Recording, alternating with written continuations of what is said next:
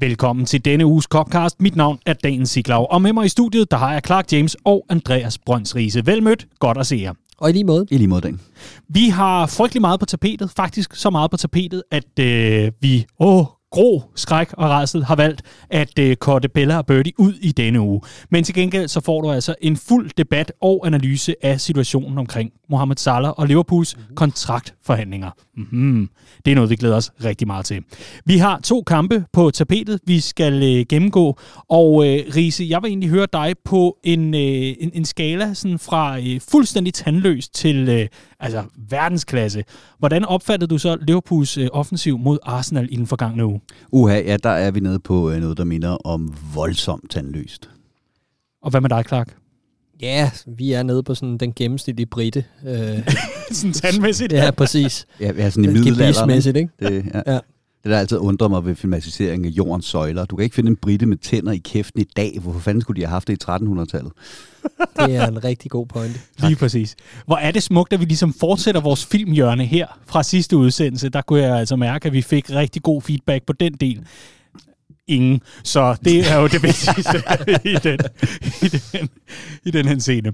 Copcast, det er produceret for Redmond Family, og vi er Danmarks største Liverpool-fællesskab. Hvis du har Liverpool-sympatier, jamen så er du kommet det helt rigtige sted, for her er Liverpool-nørderi for fuld drøn. Hvis du ikke har Liverpool-sympatier, så velkommen til. Hvor er det dog underligt, at du bruger tid med os, men alligevel, det kan vi ikke fortænke dig i, fordi det er rigtig hyggeligt at lave Copcast, og det vil vi rigtig gerne blive ved med. Så hvis du kan lide det, du hører, så bliv medlem af Redmond Family. Hvis du allerede er det, jamen så forny dit medlemskab. Gå ind og tjek ind på redmondfamily.dk, log ind, og så kan det altså være, at dit medlemskab måske er inaktivt. Det kunne være fordi, at du har smidt dit dankort væk en 2-3 gange i det forgangne år, og måske ikke lige har fået opdateret oplysningerne osv. I hvert fald hver og en, der er en del af hulen eller klubben Mulle, det er altså jer, der gør det muligt for os. Så tusind tak til hver enkelt af jer, og lad os sige det, og så lad os komme i gang med denne uges Copcast.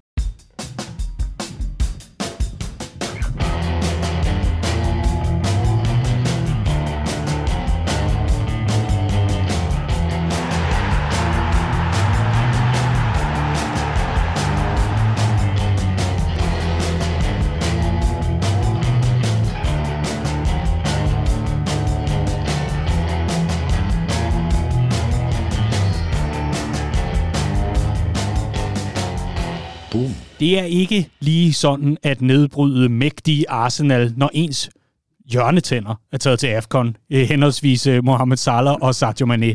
I hvert fald så havde Liverpool store problemer med at få nedbrudt Arsenal-mandskabet, især efter at Granit Xhaka blev udvist for det, der vel nok mest af alt kan beskrives som en Nigel de Jong-jam i forhold til at få losset Diogo Jota i brystet. Det var absolut Granit Xhaka i en nøddeskal, hele den situation. Men Liverpool kunne altså ikke formå at få nedbrudt Arsenal i forhold til, at de altså blot var 10 mand på banen. Tværtimod stod Arsenal bare i en lav blok og kunne afvente, og så gik tiden, og så var det altså 0-0. Og det betyder altså også, at det er udgangspunktet inden denne uges semifinale på Emirates. Så fremt, at Arsenal ikke har udlånt resten af holdet, og måske ikke er i stand til at stille hold. Men vi bliver simpelthen lige nødt til at zoome ind på det her opgør. Clark, lad mig høre, hvorfor får Liverpool ikke scoret et eneste mål mod Arsenal? Ja, det er sgu et godt spørgsmål. Altså, jeg kunne forstå på Jürgen Klopp efterfølgende, at det simpelthen gjorde det sværere for Liverpool at blive en mand i overtal. Det her, synes jeg, lød meget, meget. Det var ligesom dengang United fik 3 skader i første halvleg på Old Trafford, ja, hvor det også havde brudt Liverpools rytme. Ja, det er simpelthen, det er sgu for tåbeligt. Det må jeg sige. Fordi det giver jo helt sikkert nogle flere muligheder, noget mere plads, så frem man har de rette spillere til rådighed i sådan en situation. Og jeg synes efterhånden, det er et generelt tema for Liverpool den her sæson omkring det her. Men når vi spiller en mand i overtal, der var en kort periode i starten af efteråret, hvor vi også snakkede lidt om det samme, hvor der flere gange var modstandere, der fik udvisninger, hvor vi absolut ikke kom frem til noget. Og der havde vi også Salah og Mané med i flere af de kampe.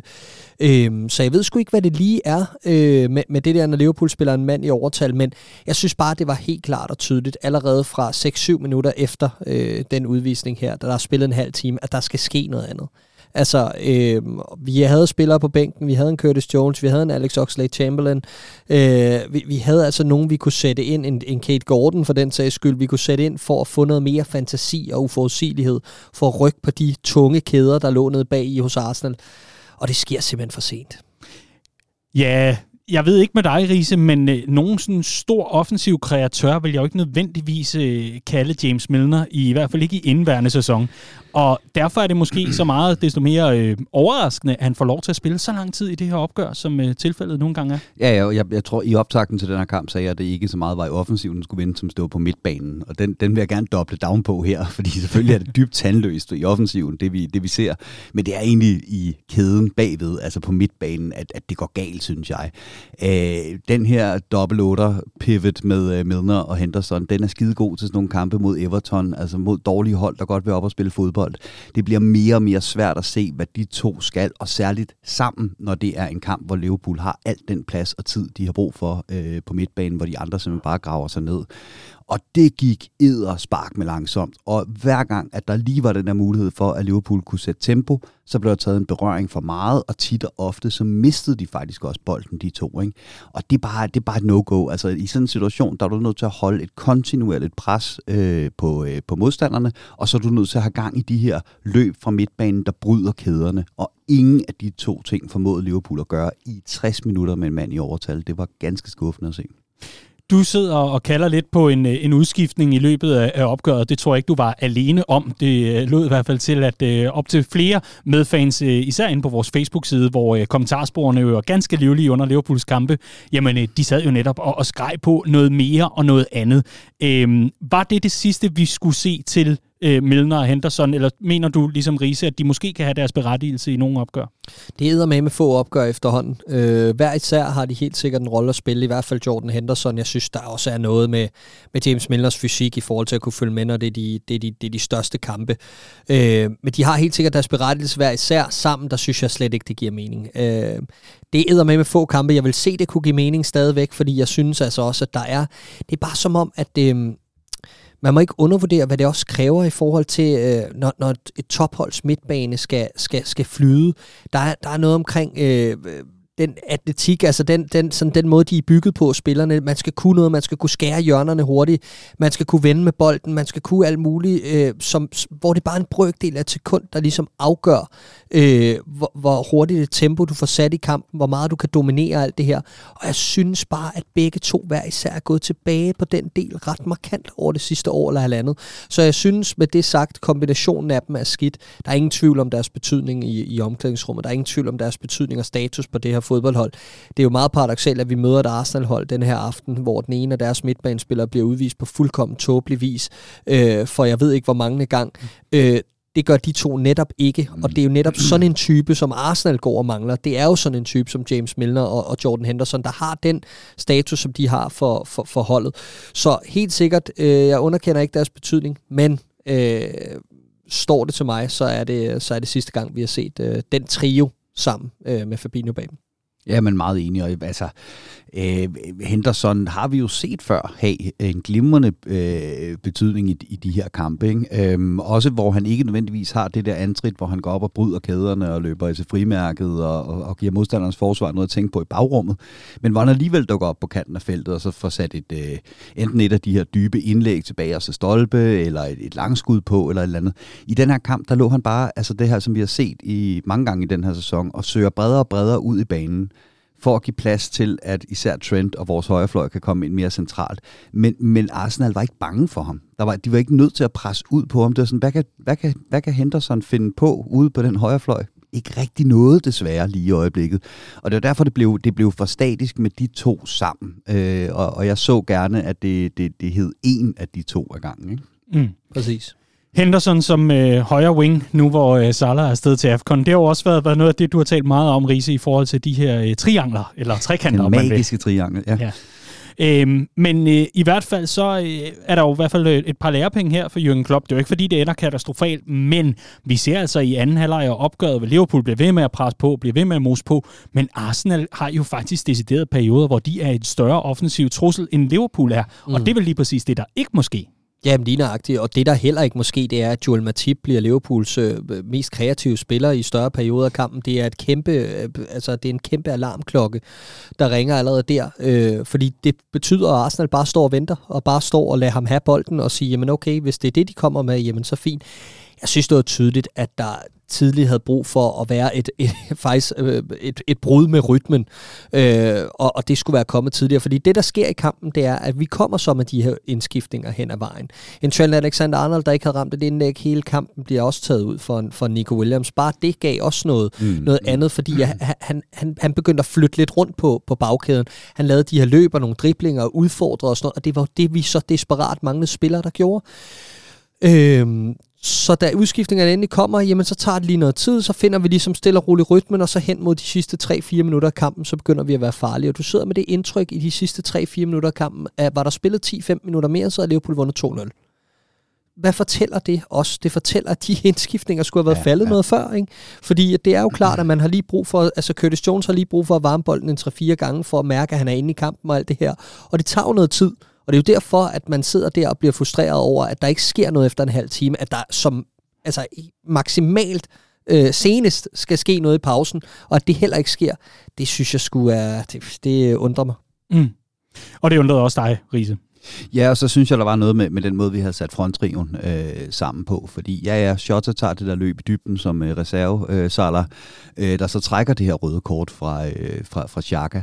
Men ellers så var det jo ligesom Minamino, der kom til vores afslutning over på den der venstre fløj, ikke? Og jeg så en statistik, der viser, at han har sat 5 af sine sidste 6 clear-cut chances ind, og vi kan nok alle sammen huske, hvad det var for en, han så ikke sætter ind, men han kommer frem til 6 afslutninger i den her kamp, hvor Firmino og Jota når frem til 0.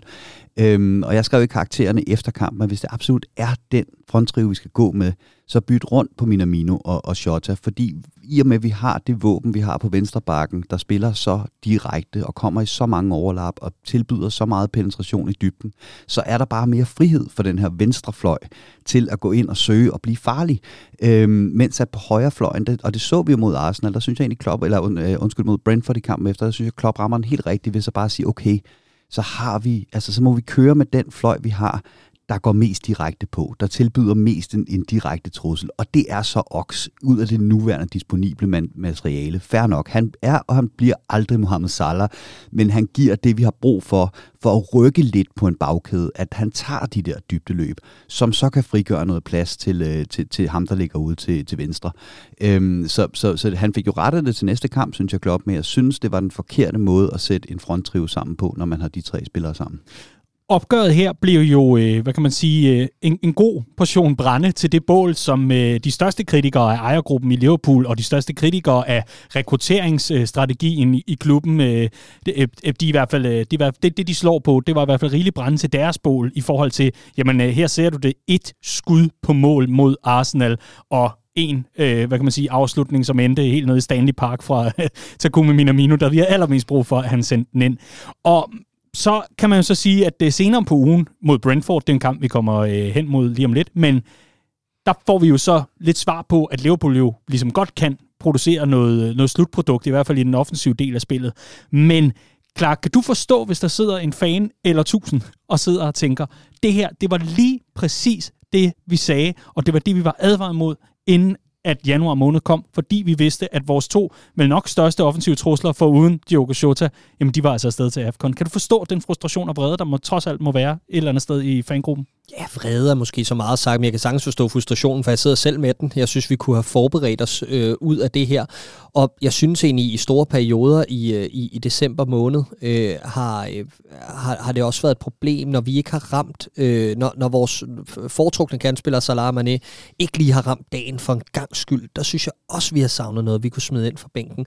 Så det er jo ikke kun i den her isolerede periode, for jeg forstår da godt, hvis det kun handlede om denne her korte periode i januar, hvor man sagde, okay, vi har Brentford og Crystal Palace, og måske en Liga Cup semifinal, som ikke bliver prioriteret særlig højt. Men hvis det kun er de kampe, det handler om, jamen så fair nok. Men problemet er jo bare større end det. Problemet er jo, at vi ikke har den der uforudsigelighed at bringe ind i en kamp over en hel sæson, fordi at vores bedste 11 er så meget bedre end de næstbedste, eller især dem, vi foretrækker i offensiven, er så meget bedre end de næstbedste.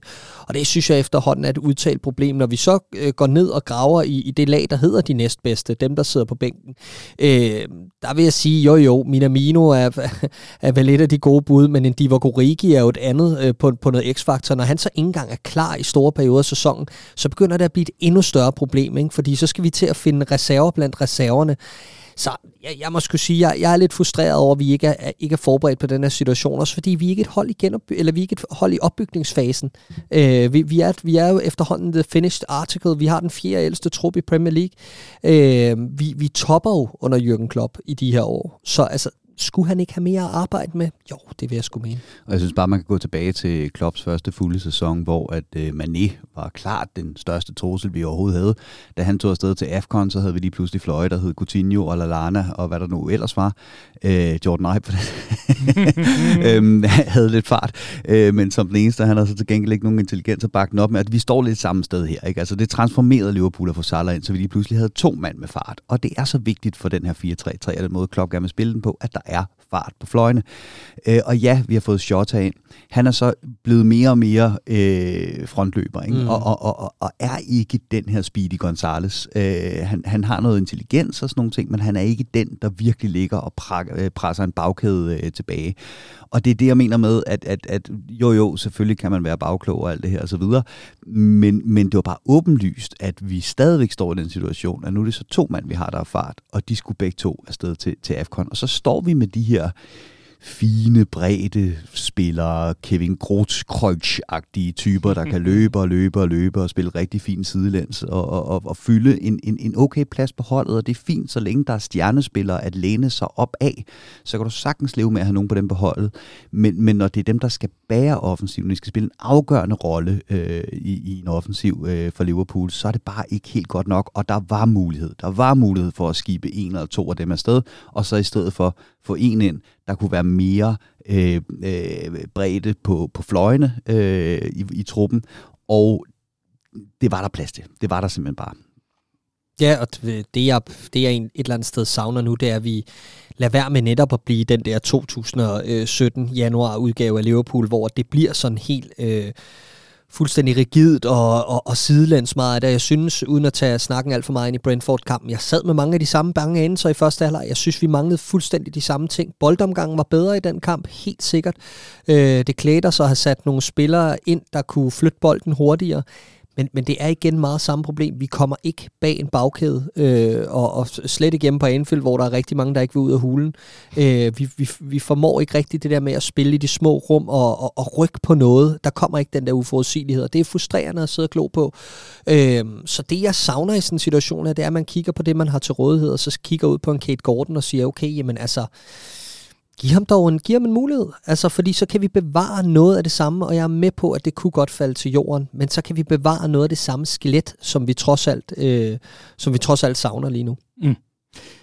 Vi kan i hvert fald konstatere, at det ikke er nogen katastrofe, men det kunne altså have været udnyttet, og man kunne have spillet sig halvt i en Carabao Cup-finale. Nu er det mest op i luften, og det afhænger lidt af, hvad Arsenal kan stille på Emirates, og hvad Liverpool kommer til at stille på Emirates. Men det lader altså til, at Jürgen Klopp lærte en lille smule af opgøret mod Arsenal, og fik justeret på nogle ting, for det var et langt mere livligt Liverpool-hold, vi fik set i weekenden. Vi rykker direkte videre til kampen mod Brentford. Og lad høre, hvad er det så, Jürgen Klopp han fik justeret, Riese? Fordi der var lidt mere spræl i Liverpool, trods alt.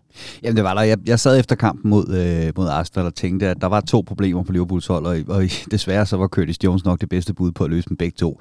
Nemlig en spiller på midtbanen, der skulle kunne komme med lidt mere spræl og uforudsigelighed end den der Milner-Henderson-akse. Og så i en fronttrio, hvor der også manglede lidt mere spræl og noget lidt mere direkte spil. Og jeg synes egentlig, det er fint nok, at han vælger at bruge Curtis Jones-kortet på midtbanen. Og så er jeg nemlig enig i det her med, at der manglede løb, særligt de første halvleg mod Brentford. Men det her med at få Oxen over på højrekanten, og det er ikke fordi, jeg er fan af Ox som højrekant overhovedet, det eksperiment, det døde for mange, mange, mange år siden i Arsenal. Men når nu vi havde brug for en, der kunne presse lidt i dybden mod en bagkæde, så er det jo et meget fint eksempel på, at Oxen stadigvæk har noget af det til tider, at han får scoret det mål, han gør, ikke? peger, jeg løber ind i den her kanal, hånden i vejret. Det vil sige, at han signalerer ud til venstre bakken, hvis der er plads, så slår du den bare efter mig her, jeg tager i hvert fald løbet, og falder bagkæden med ham, så er den hånd i vejret jo et signal til Firmino og Henderson og Curtis Jones og Trent om at fylde rummet bag ved ham op. Og på den måde så får du i hvert fald rykket lidt på nogle spillere hos modstanderne. Der var for lidt af det i første halvleg, men i anden halvleg, der synes jeg, at Liverpool kom godt efter det, og det er ikke i nærheden af at være det Liverpool, vi kender. Ikke i nærheden, men med de forhåndenværende midlers princip, så var det de bedste roller, man kunne sætte op for de spillere, man havde til rådighed, synes jeg. Vi fik en lille forsmag på det lige før, Clark, i forhold til, hvordan du så første halvleg mod Brentford, hvor du nævnte lidt, at du var lidt smånervøs, eller i hvert fald var lidt skeptisk omkring det, du så for Liverpool i det offensive output. Du kan jo så få lov til at folde analysen fuldt ud nu, fordi hvad er det, du sad med for nogle tanker, inden Fabinho han altså viser som den helt store målhelt? Jamen, jeg synes, vi flytter bolden bedre end mod Arsenal. Jeg synes, vi har mere tempo, mere præcision langt hen ad vejen. Men jeg sad bare med samme sådan konklusion, som var, at det er svært for Liverpool at spille sig til åbne scoringsmuligheder. Man sad med fornemmelsen af, at det skulle komme på en dødbold. At der skulle komme sådan lidt en tilfældighed, som kunne bringe Liverpool i gang her. Og det er jo det, der er bekymrende, synes jeg, at vi sidder så tungt på det. Og egentlig i perioder spiller god fodbold, men det tager os bare så lang tid at spille os frem til en chance. Det synes jeg er problematisk, især fordi det er sådan vi er jo sådan et fodboldhold, der er kommet frem på at spille meget direkte, så er vi gået over og blevet mere pragmatiske nu, og så når vi ikke har den der direkte trussel, der alligevel kan poppe op fra tid til anden, så bliver jeg sådan lidt forvirret over, hvad gameplanen egentlig er. Og det er jo den følelse, jeg sad med hen mod slutningen af første halvleg mod Brentford. Jeg sad og tænkte, det er fandme vigtigt, at vi får det mål inden pausen. Fordi ja, historien i anden halvleg er en helt anden. Der kommer vi frem til flere gode muligheder. Det hele flyder bedre. Vi kommer endda bag om bagkæden flere gange. Men sådan er det jo, når du får det første mål. Så tvinger du modstanderen til at komme lidt længere frem. Du tvinger dem til at tage flere risici. Det er ikke der, jeg er nervøs for det her Liverpool-hold, når vi ikke har Salah og Mané. Det er, når den står 0-0. Og især på hjemmebane, fordi der skal en eller anden tilfældighed tillade det til, og det synes jeg er bekymrende. Mm. Ja, du lignede en mand, der havde noget på hjertet. Nej, men det er mere fordi, jeg var sgu heller ikke særlig tilfreds efter en halv time spillet af den her kamp, det er slet ikke det. Men vi har også med Salah og også med Mané på holdet de sidste mange år set Liverpool gå ind og spille den her første halvleg helt ufattelig mange gange. Altså holde på bolden, løbe modstanderne trætte, få gjort dem møre, og så skruer vi op for tempoet i anden halvleg, ikke? Altså der var også i mesterskabssæsonen en vis palaver omkring, hvad fanden Klopp egentlig sagde i pausen til de her Liverpool-spillere, hvad han puttede i den te, fordi de kom altså som regel ud med et andet udtryk til anden halvleg. Og det er det hold, Liverpool er blevet. Det er et hold, der går ind og prøver på at sætte sig på tingene i første halvleg, og så kan skrue op for tingene i anden halvleg. Der, hvor bekymringen kommer ind, det er jo, at vi nu uden de her spillere har lidt mindre grund til at tro på, at man så kan gøre det i anden halvleg. Præcis. I stedet for, at man bare får spillet modstanderne varme, og får givet modstanderne en tro på, at de faktisk kan holde det her Liverpool-hold stangen. Så det er jo det bekymring går på, mere end det er bekymringen for at se Liverpool spille en uinspirerende første halvleg, for det har jeg fandme set mange gange over de sidste sæsoner. Jeg lagde mærke til, Riese, der kan du måske bede eller afkræfte, hvad jeg har lagt mærke til, men jeg synes dog alligevel at kunne ane, at Alexander-Arnold blev sat i scene i forhold til at være en offensiv trussel, og i langt højere grad, end vi så det mod Arsenal, hvor jeg ikke synes, at outputtet fra ham overhovedet var noget nær den kvalitet, vi havde brug for i selve opgøret. Men i opgøret mod Brentford, der så vi trods alt nogle tegn på, at han gerne ville skyde udefra, han ville rigtig gerne gå ind i selve den offensive del af spillet, der hedder at få nogle afslutninger på mål, hvilket tallene ligesom også taler for sig selv. 1 afslutning på mål mod Arsenal, 13 mod Brentford. Der er trods alt lidt forskel på det. Men i forhold til opgøret her, så var det som om, han blev sat lidt mere i scene, og dermed også fik tweaked Brentfords bagkæde, som jo stod forholdsvis lavt i en lav blok i lange perioder. Og så er det selvfølgelig rigtigt, at Fabinhos hovedstødsscoring her, efter et vanvittigt hjørnespark, det var da også på tide, vi fik scoret på et hjørnespark igen, men så var det som om, at så fik vi endda endnu større mulighed for at få spillet rundt og få kommet ned bag bagkæden, og blandt andet få lagt nogle af de afleveringer. Men Trent Alexander-Arnold som et offensivt output i opgøret mod Brentford, så jeg som værende en af de helt store nøgler. Har jeg ret, eller er jeg helt forskillig? Ja, du har ret. De spiller jo så heller ikke med en fløj i hans side, Brentford, som giver ham lidt ekstra plads, hvis vi får trukket deres wingback med tilbage, og det får vi. Og det her vender tilbage til Ox' rolle i den her kamp, som, ja, det var ikke nogen fantastisk kamp, alt det her og så videre. Men det var sådan lidt old school 4-3-3, ikke? Du har en bred fløjspiller ude på den ene fløj, der bare har til opgave at presse modstandernes bagkæde tilbage, give dem noget at tænke over ude i bredden, og så få åbnet pladsen inden centralt. Og der gav vi så Trent den frihed til så at komme ind og ligge i det der halvrum, som han i højere og højere grad har optaget i den her sæson. Og det gjorde han meget bedre i den her kamp end mod Arsenal, enig? Ja, men også enig. Jeg glæder mig rigtig meget til, at Trent Alexander-Arnold får nogle bedre arbejdsbetingelser offensivt, fordi altså, vi lægger eddermame også meget ansvar på hans skulder, både os fans og trænerstaben, men på den måde, at han har jo leveret så exceptionelle tal, at vi forventer jo, at hver gang han har bolden, så skal der ske et eller andet exceptionelt med det indlæg. Problemet er, det her vi snakker om, når du ikke rykker spillet, så bliver chancen for et dårligt indlæg bare større. Og jo færre idéer vi har, jo flere gange vil vi søge Trent Alexander-Arnold til at gøre det igen og igen og igen, og derfor bliver det meget frustrerende. Mod Arsenal var det skidt, men igen, vi rykker ikke på noget, så det er nemt for Arsenal at afvise de indlæg, der kommer. Det gør vi i lidt højere grad mod Brentford. Du siger noget med, at han har lidt mere plads derude, det kan også spille ind alt det her, men det jeg glæder mig til med Trent Alexander-Arnold, og der hvor jeg tror, han for alvor kan smadre skalaen fra, hvad han i forvejen har vist, det er, når han begynder at få noget bevægelse foran sig i en Mohamed Salah, der kommer tilbage, men i særdeleshed også den 8'er, som Harvey Elliott viser sig at være i starten af sæsonen. Nemlig denne her sådan kreative spiller, der indgår i den her gyldne trekant, som Andreas snakker om. Nej, det er Klopp, der snakker om det. Ja, men som også har noget uforudsigeligt, og som endda er venstrebenet i den side, som kan skabe endnu mere dynamik. Det kommer til at skabe plads til Trent, det kommer til at skabe mere for modstanderen, og langt mere at holde øje med, og det skaber noget af den uforudsigelighed, som jeg i hvert fald rigtig meget savner fra et Liverpool-hold, der trods alt har sprudlet offensivt i år, men som også skal til at tage næste skridt i forhold til at forblive uforudsigelig. Så jeg glæder mig rigtig meget til, at han får nogle bedre arbejdsbetingelser, Trent Alexander-Arnold, for jeg tror slet ikke, vi har set det bedste fra ham endnu i forhold til assists og måske endda også scoringer. Mm. Liverpool kommer på 1-0 kort før pause-te, og så får Jürgen Klopp ellers smidt det ene og det andet i netop den te-rise, fordi i anden halvleg, der skruer vi bare yderligere op. Brentford er lidt nødt til at gå ud og jagte noget, men noget af det, jeg faktisk efterfølgende, da jeg sad og læste de forskellige statistikker igennem, og som nu også er foran mig på den skærm, jeg har stående her, det er altså, at vi undgår, at de får et eneste hjørnespark. Og det er jo også vigtigt, når man ligesom ser tilbage på det opgør, vi så mod dem i den forgangne sæson, vil jeg lige sige, i efteråret selvfølgelig, hvor vi netop så Brentford være rigtig farlige og fysiske inde omkring vores felt.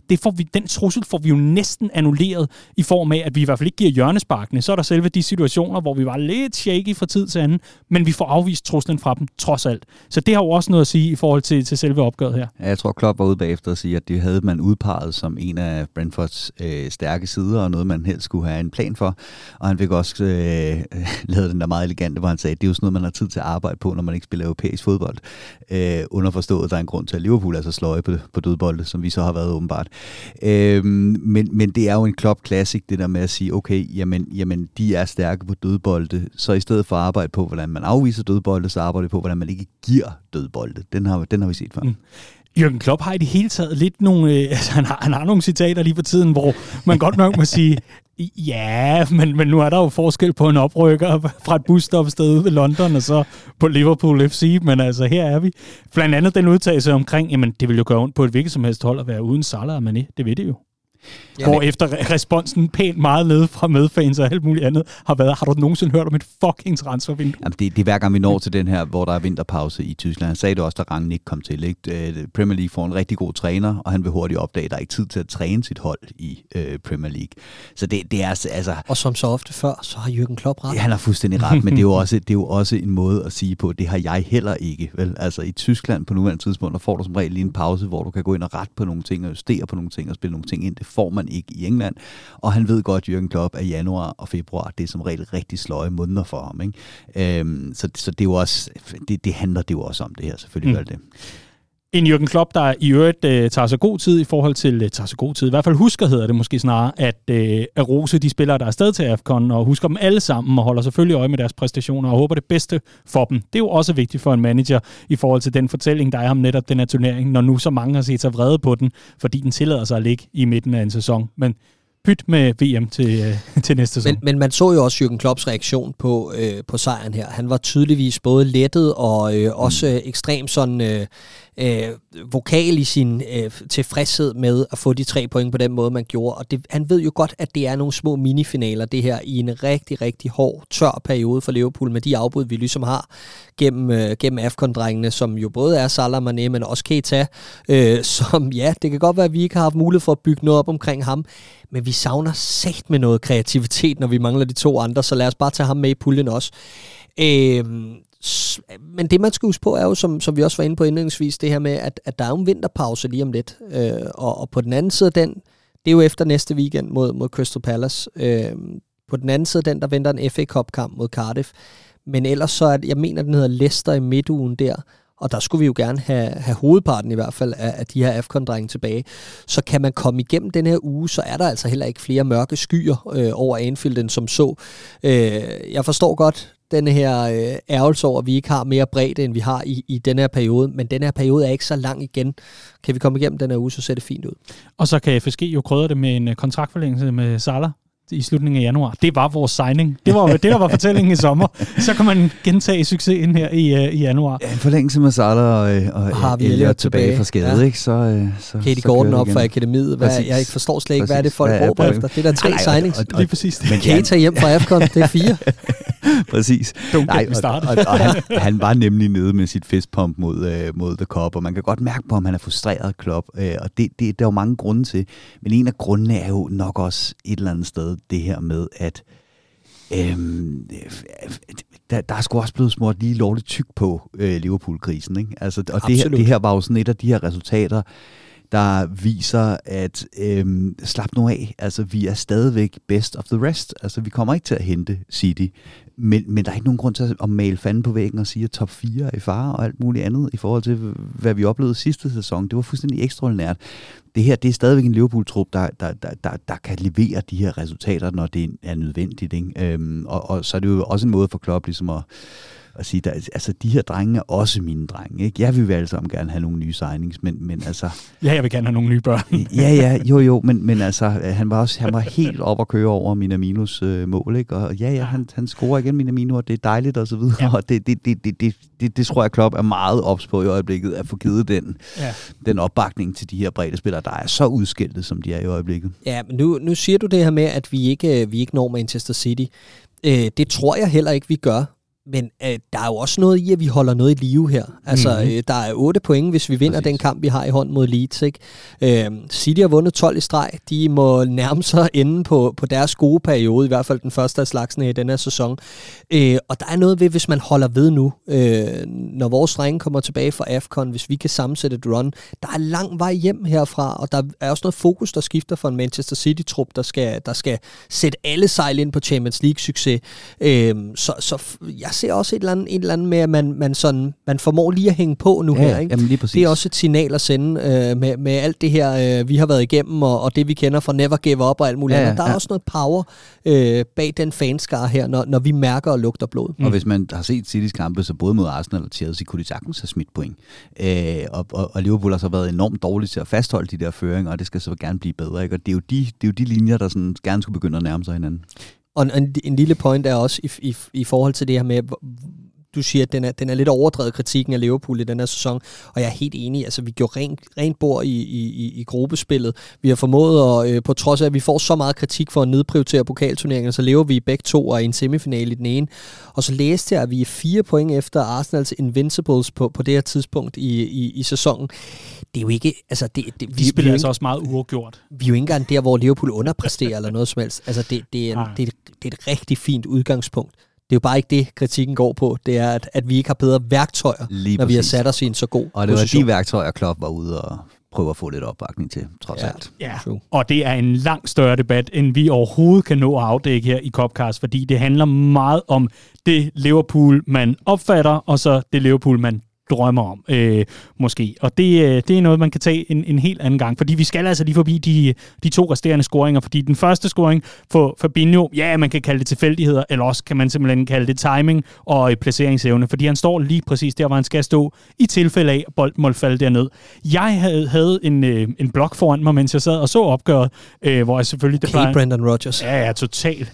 Og så skrev jeg 3 navne på den. Shoot. Ja, det gjorde der. Nej, men der sad jeg sådan og noterede lidt løbende omkring selve opgøret, hvor jeg så netop noterede, jeg klipper mig simpelthen skaldet næste gang Liverpool scorer på hjørnet. Og det nåede jeg ikke lige at få noteret færdigt, fordi så står han der klar. Men hold nu op, hvor har vores hjørnesparkstrussel været ikke eksisterende i rigtig lang tid. Virgil van Dijk på hjørnespark, den skal åbenbart ned for fødderne af ham, før det bliver farligt. Og det beviste den så endnu en gang. Jeg savner lidt noget trussel på de her situationer. Vi talte om, det har Liverpool godt nok set nærmere på. Ja, men det var for en kort periode, skal jeg ellers love for. Jamen, vi hamrede dem jo ind i starten af sæsonen, men igen, som vi har været inde på, ikke på den måde, hvor vi bare finder en stor mand inde i feltet og pander den ind, og det er jo det, man gerne vil se på hjørnespark. Og det er sådan lidt, jeg tror ikke, der findes, hvis mindre du holder med Burnley, så kan du ikke spørge en fan af et hold og sige, er I gode på hjørnespark? Og så er der nogen, der vil sige ja. Det eksisterer nærmest ikke. Alle føler, at de underpresterer på hjørnespark. Men Liverpools hjørnespark var særligt mod Arsenal pinligt sløje. Og det er det der med, hvis du ikke engang får den over første mand, så er det svært at score på hjørnespark, og det har vi bare ikke gjort i det sidste stykke tid. Og det er også det, hvis den kombination, I har med en eller anden, der løber frem og lige får snittet videre og så videre, den ikke virker de første 4, så prøv noget andet den 5. gang, ikke? Man bliver simpelthen hissig over det, altså det burde være muligt. Til de lønninger, så burde det være muligt at få den over første mand. Helt ærligt. Jeg synes da også tit, at de faktisk ligger okay. Jeg bemærkede især i starten af Brentford-kampen her, at det er tit, at vores timing for dem, der faktisk skal ramme bolden, er helt mærkelig. Det er som om, at den flere gange jeg tror, det er i den her kamp også, hvor Jordan Henderson på et tidspunkt er helt fri på forreste stolpe, så går den lige forbi hovedet på ham, hvor jeg tænker sådan, den skal du bare ramme. Jeg har set Jota gøre det samme mange gange, hvor han har mistimet. Jeg har også set Jota blive spillet helt fri, blandt andet mod Leicester på et hjørnespark, hvor han bare ikke får hættet den ind. Jeg synes, vi har mange sådan clear-cut muligheder på hjørnespark, hvor at det ikke nødvendigvis er leveringen, der er skidt, men også bare timingen i det. Matip har egentlig, jeg tror faktisk, det er på et frispark ude for siden den der kamp, hvor den lige bliver snittet videre, hvor det også super frustrerende, ikke? Og de situationer, synes jeg også, vi har mange af. Så der er også noget med, at dem, der kommer i feltet, skal time det en lille smule bedre. Og der kigger jeg især på Virgil van Dijk, som du også er inde på, Daniel, fordi jeg synes, at meget af hans presence i feltet offensivt er blevet ringere. Det kan jo være noget med, at der er en lille smule påpasselighed i forhold til en skade mentalt og alt det her.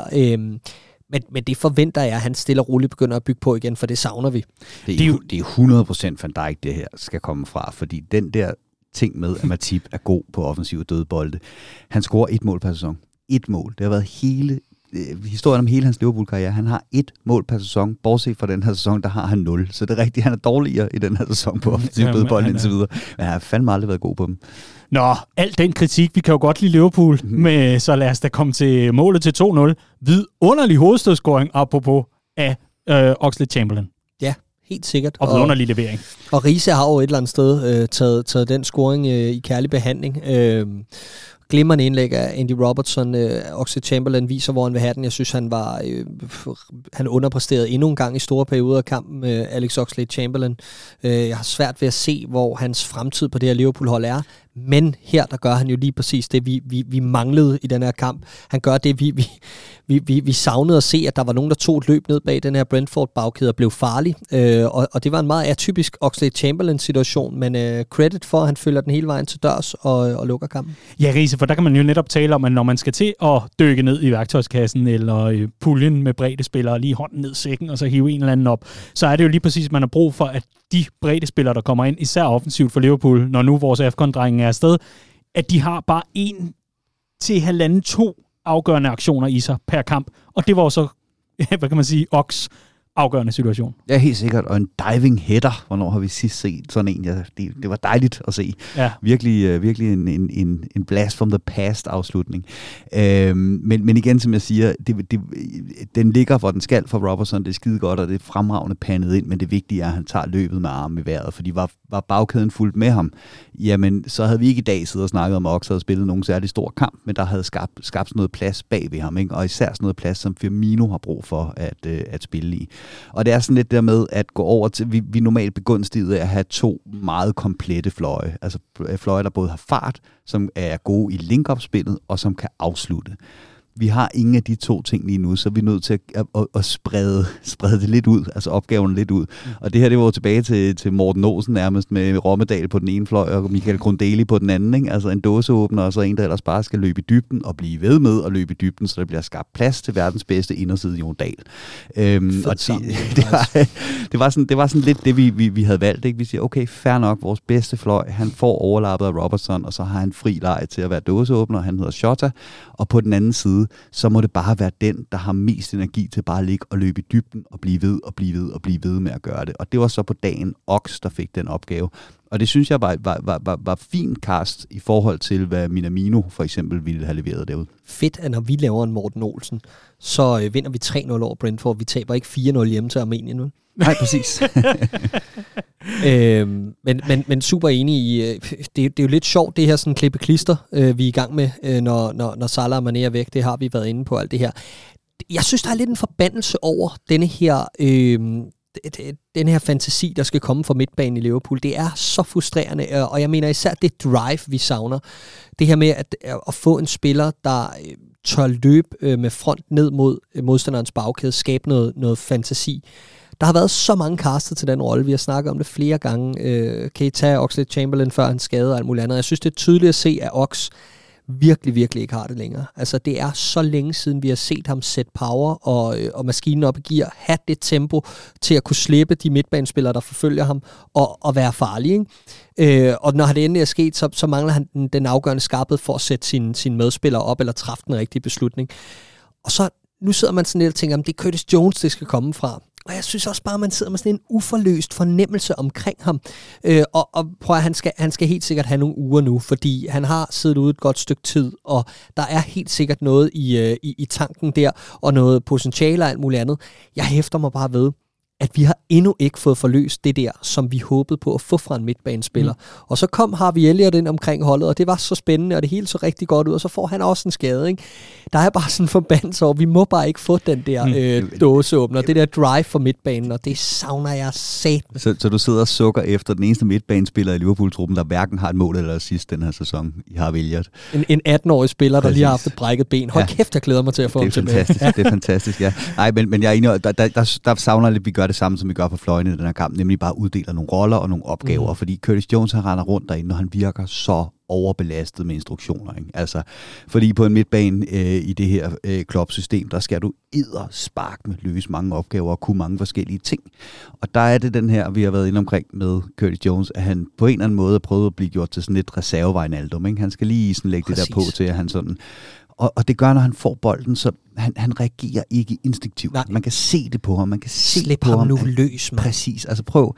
Sæt midtbanen op med Fabinho som holdende nede på sin 6'er-position. Henderson på den venstre 8'er, og så giv Curtis Jones fri leg på, som den der højre 8'er, som den fremskudte af de tre midtbanespillere. Det vil jeg virkelig gerne se. Jamen, fordi han er den venstre i hele opgøret her, af Curtis jo, og jeg lagde mærke til hans rolle netop, fordi kan man sige, foranledet af manglen på kreativitet og drive og det ekstra krydderi i kampen mod Arsenal, der sad jeg netop og lagde ekstra meget mærke til ham, og det jeg så, det var hans primære rolle, langt størstedelen af tiden i den offensive del af spillet, det var at være link-up-partner med Andy Robertson. Det giver jo sig præcis selv i forhold til selve opstillingen selvfølgelig, men i allerhøjeste grad, at de byttede positioner rigtig ofte, således at det var Curtis Jones, der stod klar til at kunne smække et indlæg ind dernede, mens Andy Robertson kom lidt længere ind i banen og havde mulighed for at ligge og kombinere, tage et dybt træk, dybt ind i feltet og så videre, så videre. Så hans position var hele tiden som om, at han bare skulle være assistmager på den ene eller anden måde, eller i hvert fald være omdrejningspunkt for det. Og der mister man netop det der sparkle, vi taler om, det der med at kunne trække ind i banen, losse bolden over mod det fjerne hjørne og så videre, så videre. Og vi startede faktisk sæsonen med Henderson som den venstre otter og Harvey som den højre. Jeg vil gerne se Henderson spille flere kampe derovre. Ja, jeg er ikke uenig, og jeg kunne lige så godt se ideen i det, fordi at det er nemt at justere noget taktisk i løbet af kampen, og spille med to holdene i Henderson og Fabinho, hvis det ikke lige spiller, og så kan du rykke enten Curtis ud til venstre, eller lade ham blive i tieren, rykke Firmino ned, Jota på toppen, der er mange varianter, og det er det, vi har lidt brug for nu, synes jeg, fordi det er som om, at vi spiller rigtig mange spillere sådan halvt ude af position, frem for faktisk at spille lidt op til vores styrker, så jeg er enig. Pointen var egentlig bare omkring det med Curtis Jones, at det er jo tydeligt at se, at han har det i sig. Ja, men han har det jo i sig, ikke? Og jeg synes også, at han kommer mere og mere til sin ret hen mod slutningen af denne her Brentford-kamp. Der begynder at være lidt mere sådan løssluppenhed over ham, da han for eksempel afslutter for 35 meter og prøver at chip keeperen, selvom at der er bedre spilmuligheder foran ham. Jeg var fandme ligeglad. Det stod fedt at se, at han bare klappede på kassen, og så må det briste eller bære. Der skal lidt af det der fantasi tilbage i de her Liverpool-drenge, og Curtis Jones er en af dem, jeg især kigger på. Riese, lige før der talte du om, at selve på dagen, og jeg synes netop på dagen er ganske vigtigt at huske at få med, fordi på dagen, hvor Liverpool mødte Brentford, der havde Takumi Minamino fødselsdag. Yay! Stort tillykke til, hvad er det, du kalder ham? Samurai? Scouse Samurai. Ja, lige præcis. Mm. Vidunderligt kælenavn. Du kan så ikke tage æren for det, men vi giver den til dig, trods alt. Trøjesælgeren fra Japan. Den er måske ikke så god. Jeg kan bedre lide den okay. Med samurai. Okay, den har altså noget mere. Han er rigtig samurai, modsat det der Tom Cruise, apropos filmhjørnet. Nå, vi vender lige tilbage til fodboldkampen her, fordi Minaminos scoring, som jo er Firminos scoring, vidunderligt øjeblik. Jamen, jeg elsker det, og et eller andet sted, så sidder man jo og tænker, i sådan en her situation, hvor vores, to af vores tre forreste er afsted til AFCON, vil du så ikke gerne have en nier, der begynder at klappe nogle kasser ind, for vi får brug for mål for Firmino og alt det der. Og han har jo muligheden for at sætte den der ind, og hold kæft, hvor vil jeg ikke have det anderledes, end at Bobby Firmino selvfølgelig lægger den der til rette for fødselsdagsbarnet, og så bare løber ud mod hjørnefladen med verdens største smil på og siger, hop du op på ryggen af mig, så laver vi en jubelscene sammen, for det jeg allerbedst kan lide, det er at juble mærkeligt, når andre har scoret, og det er også lidt for min skyld. Det er så Bobby, altså jeg elsker det.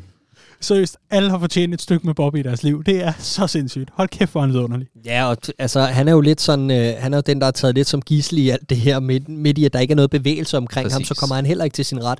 Jeg synes faktisk, han spiller en god anden halvleg, og jeg synes, i takt med, at Brentford kommer lidt mere frem, så begynder fantasien også lidt at være der, og jeg synes, han spiller med rigeligt selvtillid egentlig. Havde egentlig også en god tur i første halvleg af Arsenal-kampen, inden det blev alt for stillestående. Det virker til, at han er i fin form og egentlig er klar på opgaven. Jeg mener, er det ikke ham, der spiller Jota fri til den friløber, hvor han brænder på Fernandes i anden halvleg? Det tror jeg er rigtig nok. Ja. Hvor vi også ser det her med, at han kommer ned mellem kæderne, tager imod bolden, er retvendt, træffer den rigtige beslutning. Jeg synes egentlig, det er længe siden, at vi har set Bobby i den rolle, hvor han også er god til at træffe beslutningerne. Det har længe været frustrerende. Vi har længe snakket om, det har været for nedadgående i forhold til hans, det her med, at Bobby er systemet og alt det her. Men jeg synes, det er pil opad for ham i de sekvenser. Nu gider jeg godt snart se ham spille med førsteholdet. Mm. Ja, han er lidt som den dreng i klassen, der sådan må have time sammen med parallelklassen, for han kunne ikke lige være med på udflugten eller et eller andet. Det er sådan lidt underligt, hvem fanden er I? Men han hygger sig tydeligvis. Det gør han. Og jeg kunne jo simpelthen nærmest høre, fra der hvor jeg sad, kunne jeg høre en skrigende Clark, der sad og kaldte på, få nu Kate Gordon ind, den er vundet den her kamp, lad os nu give ham den oplevelse. Og den fik han så. Ja, men jeg var faktisk ved at give op på den. Jeg troede ikke, den ville komme. Men det gjorde den, og jeg synes, det er tydeligt at se, hvor stor en stjerne han har hos sine holdkammerater, den her 17-årige spiller. Det er tydeligt at se, at Trent Alexander-Arnold gør meget for at tage ham under vingen. Jordan Henderson gør meget for at snakke til ham, når han kommer på banen. Der er tydeligvis en kommende førsteholdsspiller i Liverpool-regi her. Det er stadig early days og alt det her, men jeg synes, at det vi ser fra ham i den korte tid, han er på banen, der er jo kun én sekvens, som egentlig skiller sig ud, og det er jo den her, hvor han kommer alene igennem ned mod keeperen. Der var meget travlt med at få kommentatorernes side og snakke om, at der var tydelig offside i situationen. Det tror jeg faktisk ikke, der er, efter at have set den igen. Så han er jo, det er jo ærgerligt, at han misser muligheden alene med keeperen, men det bider jeg egentlig ikke så meget mærke i. Jeg bider mere mærke i, at det der, det ligner Liverpool, når vi hen mod slutningen af kampene er foran, og vi savner ligesom at presse modstanderne tilbage stadigvæk, jamen så har vi den der trussel i dybden. Og det var jo en af de første gange, vi sådan for alvor kom i dybden i kampen, ikke? Og over de sidste 2 kampe som helhed. Og det er det der, vi får med en spiller, der passer ind i systemet. Ja, han skal score, og ja, han er ung, og ja, han har ikke særlig meget erfaring, men det giver os trods alt noget af det, vi kender, og vi kan fortsætte med at spille på den måde, vi ligesom er vant til. Mm. Liverpool fik altså vasket blamagen fra efteråret af sig med en stensikker 3-0-sejr. Minamino fik slettet den her bold, der endte i Stanley Park, og hele den misbrugte chance mod Arsenal.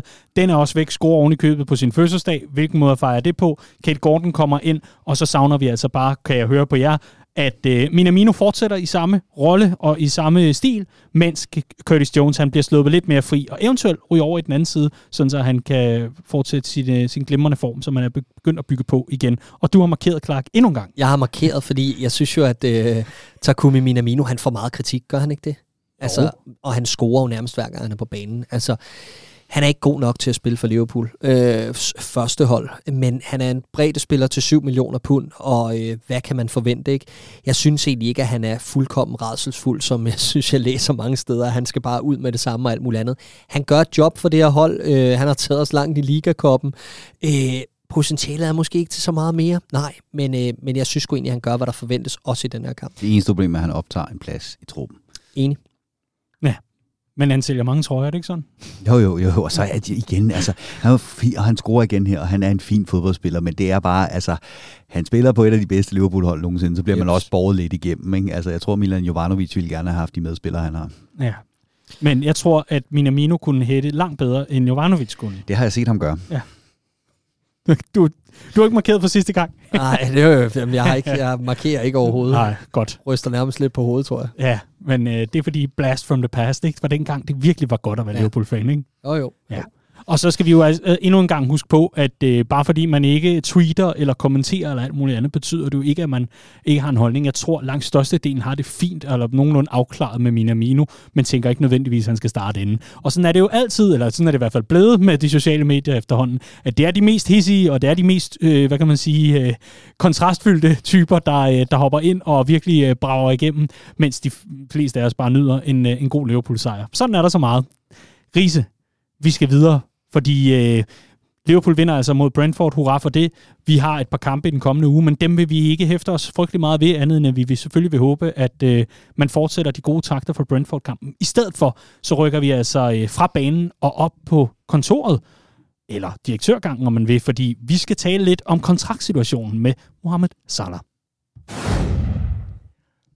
Riese, jeg kan huske, at du på et tidspunkt sagde, at det ikke ville overraske dig, hvis Mohamed Salah han havde nogle ret sindssyge krav, når det kom til økonomien i forhold til hans nye aftale med Liverpool, som frem der måtte være enighed omkring at indgå en sådan.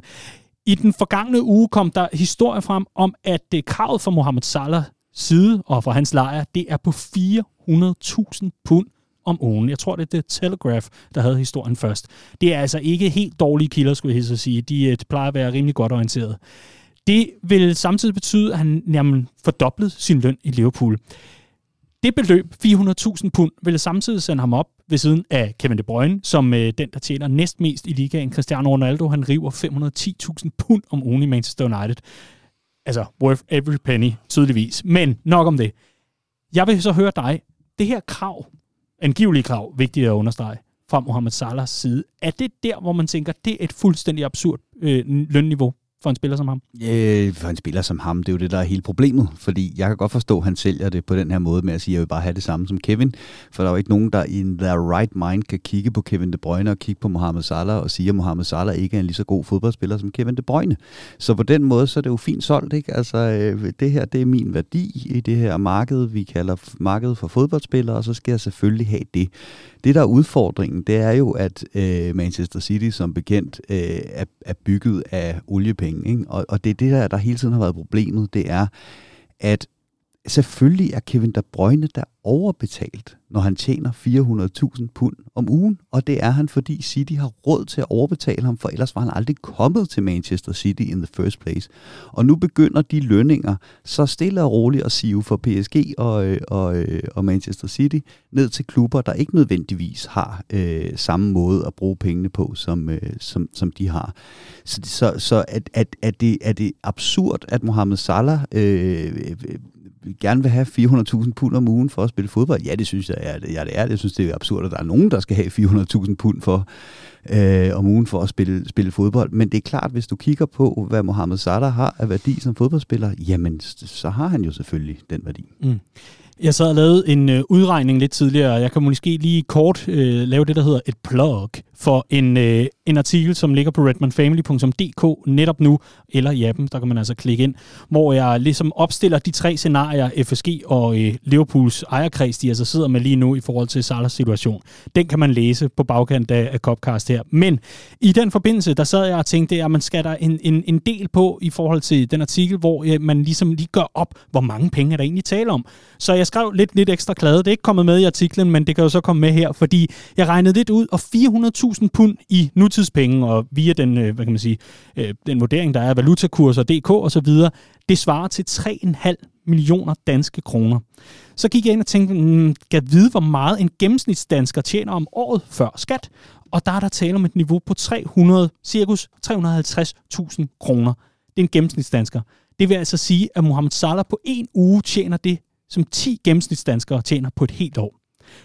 Og så tør jeg slet ikke nævne, hvad levestandarden er i Egypten, og hvor mange egyptere, der i så fald skulle gå på lige præcis den udregning. Men det er jo et helt astronomisk beløb, Clark. Og spørgsmålet til dig her er ikke for meget, om det er for mange penge at kræve eller ej.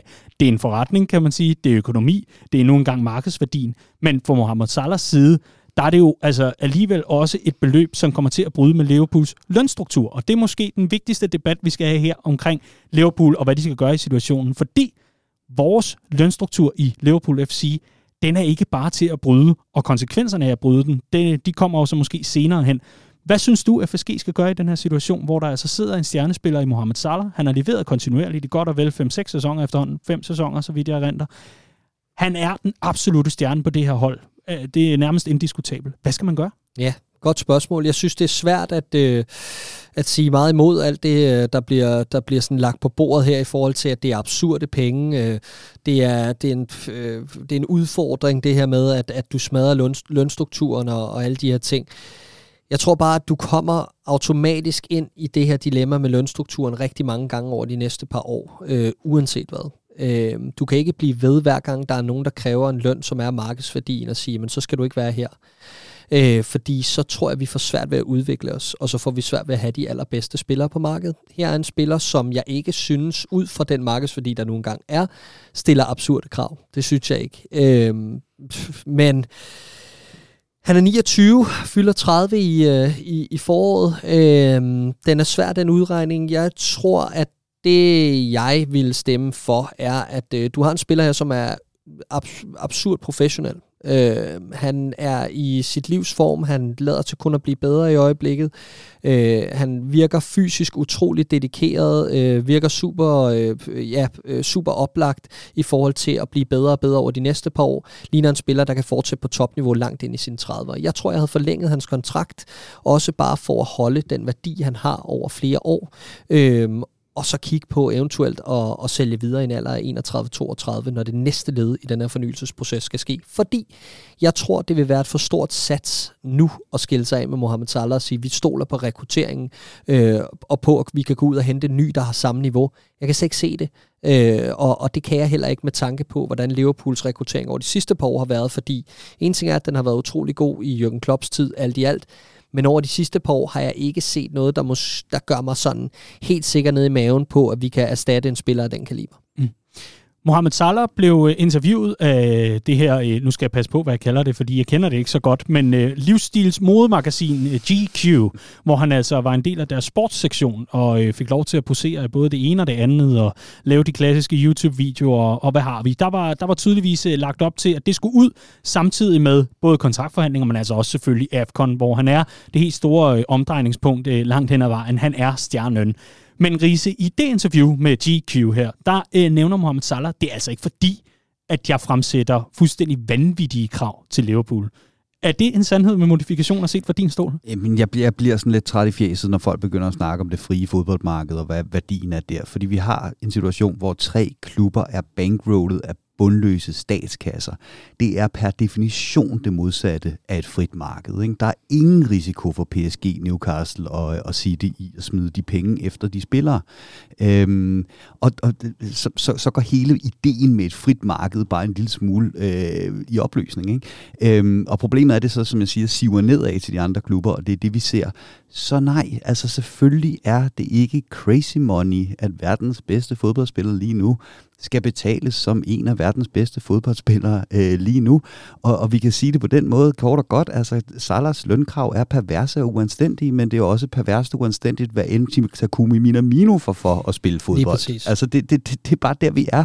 Det er sådan et parallelt univers i forhold til, at der var en eller anden systemfejl i kapitalismen, der så er sevet ind i fodboldverdenen, og som så også er blevet smadret af klubber, bankroll og statskasser, ikke? Men jeg er jo enig. Det er jo ikke crazy i fodboldverdenen, for den har bare nogle andre principper end resten af verden. Så det, jeg hører dig sige, og lige om lidt så afkræver jeg dig altså et svar på det her, men det, jeg hører dig sige, det er name of the game, men du er eddermame ikke fan af the game lige nu. Det er ikke beautiful game. Nej, der er ingen af starten. Ja. Men, tal for jer selv, jeg synes, det er fedt, når stater går ind. Jeg glæder mig til at se, hvem Liverpool bliver købt af. Altså, om det er Viktor Orbán, eller om Joe Biden går ind og lægger en check for Liverpool. Spøj til side. Riese, hvad synes du, FSG skal gøre i den her situation? Jamen, jeg tror, jeg er enig i, at vi nok skal forlænge mere om, ikke? Det, jeg synes, der er udfordringen, det er opskriften på at følge Barcelona og Real Madrid, ikke? Den her aldrende trup med de her meget løntunge spillere. Hvis du forlænger med ham, Mohamed Salah og Clark, siger, så kan man sælge ham om noget tid. Så er det afhængigt af, at der er nogen, der vil give de penge, også i lønposen til Mohamed Salah, som han så får i Liverpool. Ellers ender du i sådan en Mesut Özil-situation, hvor fanden skulle han tage nogen som helst steder hen, ikke? Og den anden udfordring, jeg har med det er, når vi snakker om det her med, at han er et fysisk pragteksemplar, og han kan blive ved til langt op i 30'erne og så videre. Vi kan kigge på den, altså glanseksemplet på det argument, det er Cristiano Ronaldo. Og Cristiano Ronaldo er for en 36-årig en absurd fedt fodboldspiller. Var han bedre for 5 år siden? Væsentligt bedre. Var han bedre for 10 år siden? Meget væsentligt bedre. Der er ikke en fodboldspiller, der er på toppen. Det skulle lige være Lewandowski, fordi han ikke er afhængig af fart på den måde.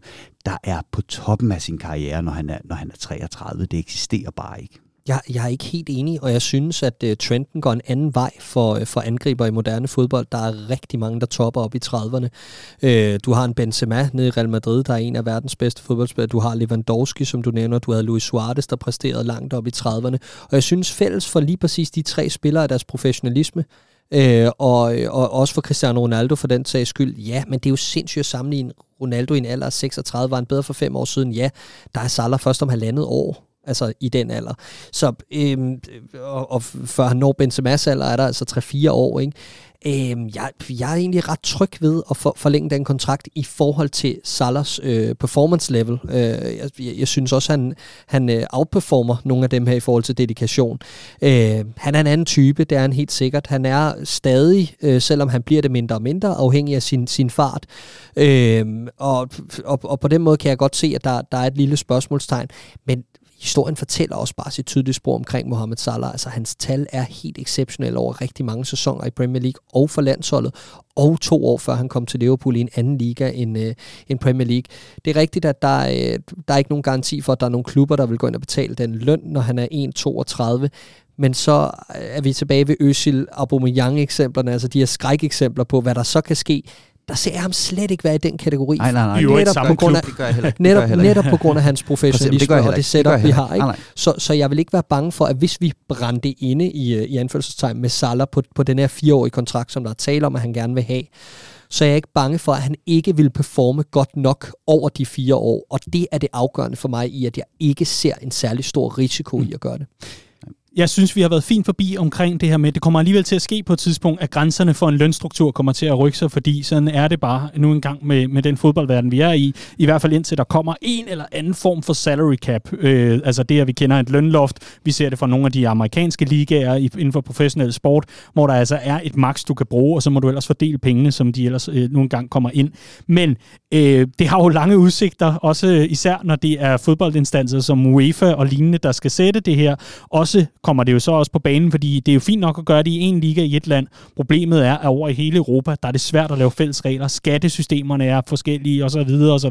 Det bliver meget langt og teknisk. Det vil vi gerne gå ned i en anden gang. Men lige nu og her, der vil jeg altså gerne lige fremføre et argument, som jeg læser mange steder, fordi lejren, hvis man kan kalde den det, er lidt splittet i forhold til fanbasen. Og det kunne jeg i hvert fald læse ind på vores Facebook-side, hvor debatten kørte for fuld drøn, hvor der var dem, der sagde, betal nu det, han er værd. Det er utroligt, at vi altid skal spare på det her ting, og det gider vi simpelthen ikke at være en del af. Det synes jeg, vi har fået afdækket nu. Få nu bare forlænget med ham. Den anden lejr er ingen over klubben. Der er en struktur. Du kender den. Og hvis man kan tale lidt kritik mod Salah og hans lejr, så ved man, at et krav på 400.000 pund, der i så fald vil være en fordobling af hans nuværende løn, det vil være så eksorbitant et beløb, så man vidste, at man ville løbe panden mod muren eller mod døren i første omgang her, og hvor man måske godt kan følge nogle af de fans, der siger, jamen så er han bare ikke det værd, så er det åbenbart ikke vigtigt for ham at være i Liverpool, når han på den måde har lyst til at udfordre den bæredygtighed, eller den måde, man har bygget op omkring klubben, fordi vi skal ikke mange år tilbage, hvor Liverpool og ejerkredsen var i retten og sørge for, at man ikke gik konkurs. Så for lige at få det synspunkt på banen her, du sidder og kan simpelthen ikke holde dig tilbage. Jeg synes simpelthen, det er et hyperromantisk argument, og nu må vi lige til at kigge hinanden i øjnene en gang og sige, hvor er det, vi skal hen, fordi prøv at høre her, Mohamed Salah, når han siger, at han ikke kræver eller har sindssygt høje krav i den her situation. Ja, det er en sandhed med modifikationer, men det er også en sandhed i forhold til, hvad kan han gå ud og få andre steder, og der kan han altså godt gå ud og få de her penge. Så jeg synes, det her med at snakke ind i, at når man så køber han ikke ind på værdierne og alt muligt andet. Jeg synes, det er helt tydeligt, at Mohamed Salah gerne vil slutte karrieren i Liverpool. Han vil gerne fortsætte her. Han vil gerne spille her mange år fremover. Han kan sagtens se planen for det her projekt. Han har købt sig ind på de værdier, der er i klubben og i byen og muligt andet. Han er elsket af fansene. Det er tydeligt med de signaler, han sender. Han vil dø med trøjen på. Jeg synes, der har været så mange eksempler på det. Bare i denne sæson, hvor han trods alt stadig har været i modvind i pressen på grund af de her kontraktforhandlinger. Han er så hyperprofessionel og dedikeret til den her klub. Så den køber jeg altså ikke. Denne her med, at han sætter værdierne for klubben over styr og alt muligt andet. Overhovedet ikke. Det gør jeg heller ikke, men det handler ikke om, at Salah gør det. Det handler om, at klubben gør det. Fordi Salah vil dø med Liverpool-trøje på, helt sikkert. Han vil så også gerne have de penge, han nu vil have for at spille fodbold. Det er, hvad det er. Det kan Liverpool give ham eller lade være.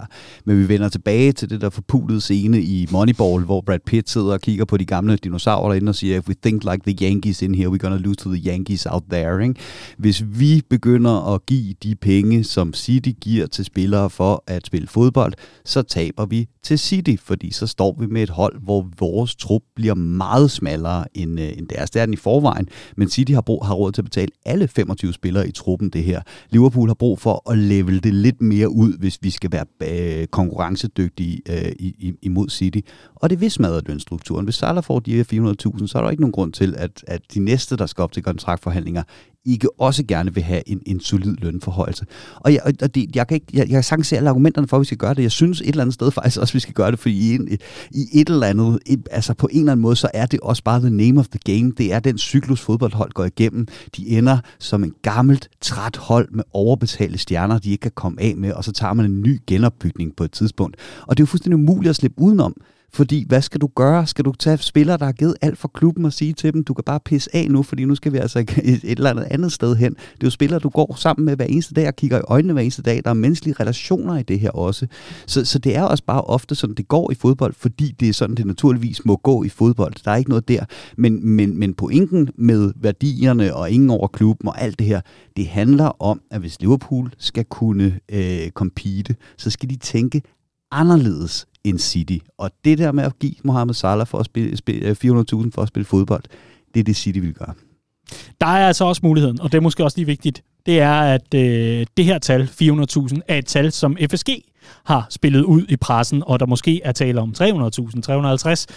Hvem ved? Det kan altså være lønkravet af et andet, og det her, det er en spinmanøvre. Netop så, at man får den her debat om, hvad er en fodboldspiller værd, og hvad er rimeligt for Mohamed Salah, og man forventer den her skurkerolle om. Det er måske lige vigtigt at huske på, fordi i den her verden også, der handler det rigtig meget om, hvordan opfattelserne er i situationer som disse. Ja. 100%. Der er så meget spin, og det skal vi alle sammen være opmærksomme på. Og det er der også for Salahs agenter, og det er der også hver gang Salah udtaler sig i Egypten, og det er der også for FSG, og selvfølgelig er der det. Men det, som jeg synes, der er lidt interessant, som jeg har lidt svært ved at greje, det er, at vi har fået to forskellige meldinger. Der er noget, der handler om løn, og så er der noget, der handler om, at Salah gerne vil have investeringer i truppen. Ikke? Og det er jo en klassiker, den her med, at en rigtig god spiller, der kigger på resten af truppen og siger, jeg vil bare gerne vinde pokaler, det tror jeg ikke på, vi kan med den nuværende trup. Det var grunden til Torte skred fra Liverpool, og det kan jeg fandme godt forstå, han gjorde. Undskyld mig, jeg ved godt, det er en lidt kontroversiel udmelding. Det er traume. Det er, hvad det er. Men det var en anden tid. Ja, det var en anden tid, og det kan jeg godt forstå, han gjorde. På samme måde kan jeg et eller andet sted også godt forstå, hvis Salah kigger på de her sidste transfervinduer og tænker, okay, jeg er ved at være der, hvor det er nu, jeg skal vinde nogle pokaler, nu vil jeg gerne se, der sker noget. Men der har jeg bare svært ved at forlige det her med, at han, altså, vi kan jo ikke både bruge pengene på at betale Salah mere, og på at købe flere spillere, som Salah gerne vil spille sammen med. Og den stritter lidt for mig i øjeblikket. Den stritter ikke nødvendigvis for mig, fordi det skal vi kunne, med der hvor vi er nået til i projektet, og med tanke på, hvor mange penge vi netop har sparet de sidste par år på transferfees. Og det er mere, hvad er det, han vil have?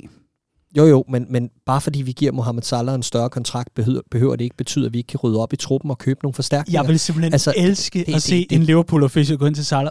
Vil du gerne vinde en trofæ? Godt, nu skal du høre, 50.000 pund om ugen, så lover vi. Så køber vi Mbappé. Ja, men jeg synes sgu lidt, det er noget vås, fordi det behøver jo nemlig ikke være Mbappé. Det kan jo lige så godt være, at man udbygger bredden, og man køber nogle større talenter. Det er jo det, vi også har snakket om i forbindelse med snakken tidligere i udsendelsen, at mindre kan også gøre det, end at købe superstjerner ved siden af Mohamed Salah. Der må også bare gerne være noget potentiale og noget videreudvikling i den her trup, som efterhånden er en af de ældste i Premier League. Ikke? Og så vil jeg bare sige, i forhold til netop denne her, sådan, skal vi vente den om, i forhold til, jamen okay, skulle man skille sig af med Salah? Jeg var inde på noget med rekrutteringen, at jeg måske ikke har den helt store tillid til den, men jeg tror ikke, man skal høre så meget på mig, for jeg var også i tvivl om, Jared Bowen kunne spille fodbold i sommer, og jeg var sgu også i tvivl om, hvem ham Diogo Jota var, om han nogensinde kunne blive stamspiller, og alt det her. Ikke? Så lidt rigtig rammer vi jo åbenbart en gang imellem, og nok også mere, end jeg giver os kredit for i de senere år. Så muligheden er der jo også for, at man sagde, okay, så casher vi ind på Mohamed Salah til sommer, så skal vi ikke have det her opgør med lønstruktur og alt muligt andet. De midler, der vil blive frigjort, jeg tror godt, man kunne få 100-120 millioner pund for en Mohamed Salah, på trods af, at han kun har et år tilbage af kontrakten. Han har et kæmpe navn i Mellemøsten, han er på toppen af sit game. Der vil være en kæmpe værdi i at tiltrække ham som storklub, der gerne vil bygge op på ny. Hvad vil det give af muligheder for Liverpool den anden vej rundt? Fordi vi husker alle sammen, hvordan det her hold det blev til. Det blev til, da vi solgte vores store stjerne Coutinho, som ingen ville af med på daværende tidspunkt. Og vi alle sammen græd selv i søvn, mig selv inklusiv. Og hvad skulle der blive af og det hele? Og især Coutinho for andet ondt i ryggen. Ja, og vi hentede jo ikke engang en decideret erstatning for ham. Det vi i stedet gjorde, det var at gå ud og købe ind på flere positioner og styrke holdet. Vi snakker rigtig meget og længe om, at der er et problem på den her midtbane for Liverpool. Ikke? Kunne man gå ud og hente en fremtidig spiller op i frontkæden, en der kunne presse de andre, være fremtiden, og så samtidig købe denne her brik på midtbanen, som kunne udvikle vores spillere, gøre os til et andet hold. Det er også en mulighed. Og det er en af de to veje, vi skal. Ikke? Enten så skal vi af med Salah, så skal vi hente de her 3-4 spillere på en 3-24 år, som så kan gå ind og være med til at spille Liverpool-fodbold nu, men kan blive endnu bedre. Det må ikke være sådan nogen, der skal bruge 2-3 år på at være klar, vel? Og ellers det vi alle sammen drømmer om sker jo, det er jo for fanden, at Salah han så forlænger, og fair nok, så kan vi diskutere, om det skal være 400.000 eller 300.000 pund om ugen. Jeg synes, som nævnt, at begge tal er nærmest lige perverse uanstændige, så det er... ja. Og at man så samtidig går ud og henter den der ene to spillere på en 3-24 år, som så netop kan være med til at tage skridtet op i niveau igen, så Salah kan vinde de pokaler, han så også gerne vil. Det vil jo være drømmescenariet. Den model stemmer jeg mere for. Det gør jeg jo også. Ja. Men et er, hvad man drømmer om, og et er, hvordan man forestiller sig situationen og så videre. Jeres helt ærlige bud nu og her, så kan vi altid vende tilbage. Jeg kan altid gå tilbage i arkivet og finde lydklippet, hvor I får sagt noget frygteligt dumt, hvad ved jeg. Men jeres bud, hvad kommer der til at ske? Jamen, jeg er blevet så gammel, bitter en mand, Min kæreste kalder mig altid for en ubekymret pessimist, fordi jeg tror, det hele går helvedes til, og det går nok. Så jeg tror, at Salah løber kontrakten og skifter ud til PSG. Okay. Jeg tror, vi forlænger med ham. Ja. Ja. Jeg ved ikke noget. Jeg spørger bare. Ej, jeg er godt nok i tvivl. Men man kan i hvert fald læse den analyse, jeg har skrevet, og hvor man lige får de tre scenarier, som jeg forestiller mig, klubben sidder over for lige nu, og måske vigtigst af alt, fordi de tre scenarier, de giver lidt sig selv, men måske begrundelserne for, hvorfor at de tre scenarier, de er interessante nok at kigge nærmere på, og den kan man altså finde inde i appen, og så på redmondfamily.dk. Der har jeg prissat ham lidt anderledes. Jeg har ikke sagt 100 millioner, jeg har sagt 150. Jeg tror simpelthen ikke PSG. Jeg tror ikke FSG, kan efterhånden snart være det samme. Men jeg tror ikke, at de på nogen måde vil sælge ham billigere end Philippe Coutinho. Jeg tror, de virkelig synes, at han er det værd. Vi kender det jo på. Hvem vil betale? Ja. Så har du bare den udfordring, at dem, der vil betale de penge for Philippe Coutinho, de har ikke råd til at betale noget som helst i øjeblikket. Det har Real Madrid heller ikke, det har Juventus heller ikke. Mm. Der er kun PSG, City og Bayern München muligvis, der ville kunne være med i det running. Ikke? Ja. Men altså, der er jo Eddie Howe, der præsenterer Salah i Newcastle, er også en mulighed, ikke? Der er jo sindssygt mange spørgsmålstegn over hele den her situation, og det er jo det, der er enormt spændende, ikke? Fordi er man i gang med at afsøge muligheden for, om man kan hijacke Kylian Mbappé og så sælge Salah til sommer og tage ham gratis, ikke? Altså, kunne det også være en mulighed? Altså, der er jo mange ting, vi ikke aner en skid om, og i sidste ende, så må vi jo bare vente og se i forhold til, hvad beslutningen bliver. Jeg tror, det jeg vil sådan understrege her til sidst, det er, at jeg forstår godt begge udfald. Altså hvis man vælger at lade være at forlænge, eller egentlig alle tre udfald. Jeg forstår godt, hvis man vælger at lade ham køre kontrakten ud, og på den måde give afkald på ham, fordi man tænker, okay, så har vi fået det maksimale ud af en signing til 35 millioner pund. Næste sommer, så frigør vi noget plads til en ny. Jeg tror bare, jeg ville synes, det var ærgerligt, at vi ikke fik noget videresalg på en spiller af den kaliber, men jeg forstår også godt, hvis vi vælger at sælge ham til sommer, hvis vi har så stærk tiltro til vores rekruttering. Den sidder jeg bare ikke med lige nu, og derfor så går jeg med den sidste mulighed. Og hvis jeg må have lov til at understrege noget sidst, så er det, jeg har ikke noget imod Salah, jeg har ikke noget imod den måde, han spiller den her situation på. Fair nok, jeg er træt af at høre ham sige, det er op til klubben, det er også lidt op til ham selv, det er, hvad det er. Men jeg føler ikke, han sætter sig selv over klubben, jeg føler ikke, han er sådan en stjerneprimadonna, der er ved at smadre en hel masse af sit eftermæle og så videre. Det er, hvad det er. Men det er også bare en situation for Liverpool, hvor der skal virkelig vurderes og regnes nøje, og hvis det, man så når frem til, er, at man ikke forlænger med Mohamed Salah, så forstår jeg det godt fra klubbens perspektiv. Det er bare for at sige, at jeg er ikke på vognen, der hedder, give ham præcis, hvad han vil have for at spille fodbold. Jeg er heller ikke på vognen, der siger, at han overhovedet tillader sig at bede om de her penge for at spille fodbold. Det betyder, at han skal ud på røv og albuer. Jeg er nok et sted midt imellem, ikke? Det er i hvert fald altid spændende at høre jeres vurderinger, både af de spillede kampe, men altså også af de situationer, der opstår i løbet af en sæson. Det kunne for eksempel være kontraktforhandlinger, som vi netop har siddet og diskuteret. I hvert fald så er vi nået til vejs ende for den her udgave af Copcast, som blev lidt anderledes end normalt kender den. Og lad det være et varsel, fordi vi sidder netop lige nu med Copcast og rykker lidt rundt på nogle forskellige ting. Vi vil rigtig gerne have mere tid til at sidde og diskutere de her ting, som dukker op, og måske lidt mindre gætteri på, hvem der er i startelver og alt muligt andet. Vi modtager både ris og ros og feedback på den front, men til syvende og sidst, så er det fuldstændig ligesom Mohamed Salah siger, altså op til klubben. Vi må se, det er op til os. Det er ude af vores hænder. Det er fuldstændig ude af vores hænder. Lad os se. I hvert fald en udsøgt fornøjelse. I panelet, som altid, havde jeg Clark James og Andreas Brønds Riese. Mit navn er Daniel Siglau.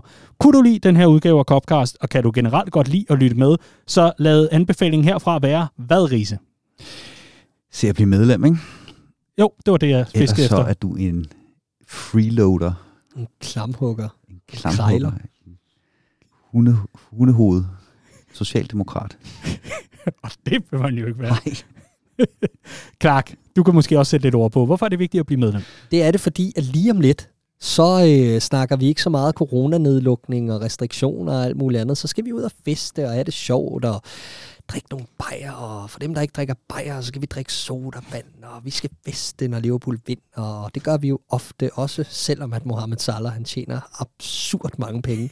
Så det kan man glæde sig til som medlem, så får man nemlig drikkevarer og hygge for rigtig billige penge. Ja, det bliver ikke meget bedre, og så får man altså også Copcast, fordi så fortsætter vi. Så bliv lige medlem, så vi kan fortsætte. Ellers stopper vi i morgen. Vi stopper i morgen, hvis ikke nok. Hvis vi ikke får 400.000 pund om ugen for at lave Copcast, så er vi ude. Simpelthen. Det her, det var denne uges Copcast. Jeg vil bare gerne have det samme, som de får på Football Weekly. Det er op til medlemmerne. Det er op til medlemmerne. Fuldstændig op til medlemmerne. Hallo. Det her, det var Copcast. Tak fordi du lyttede med.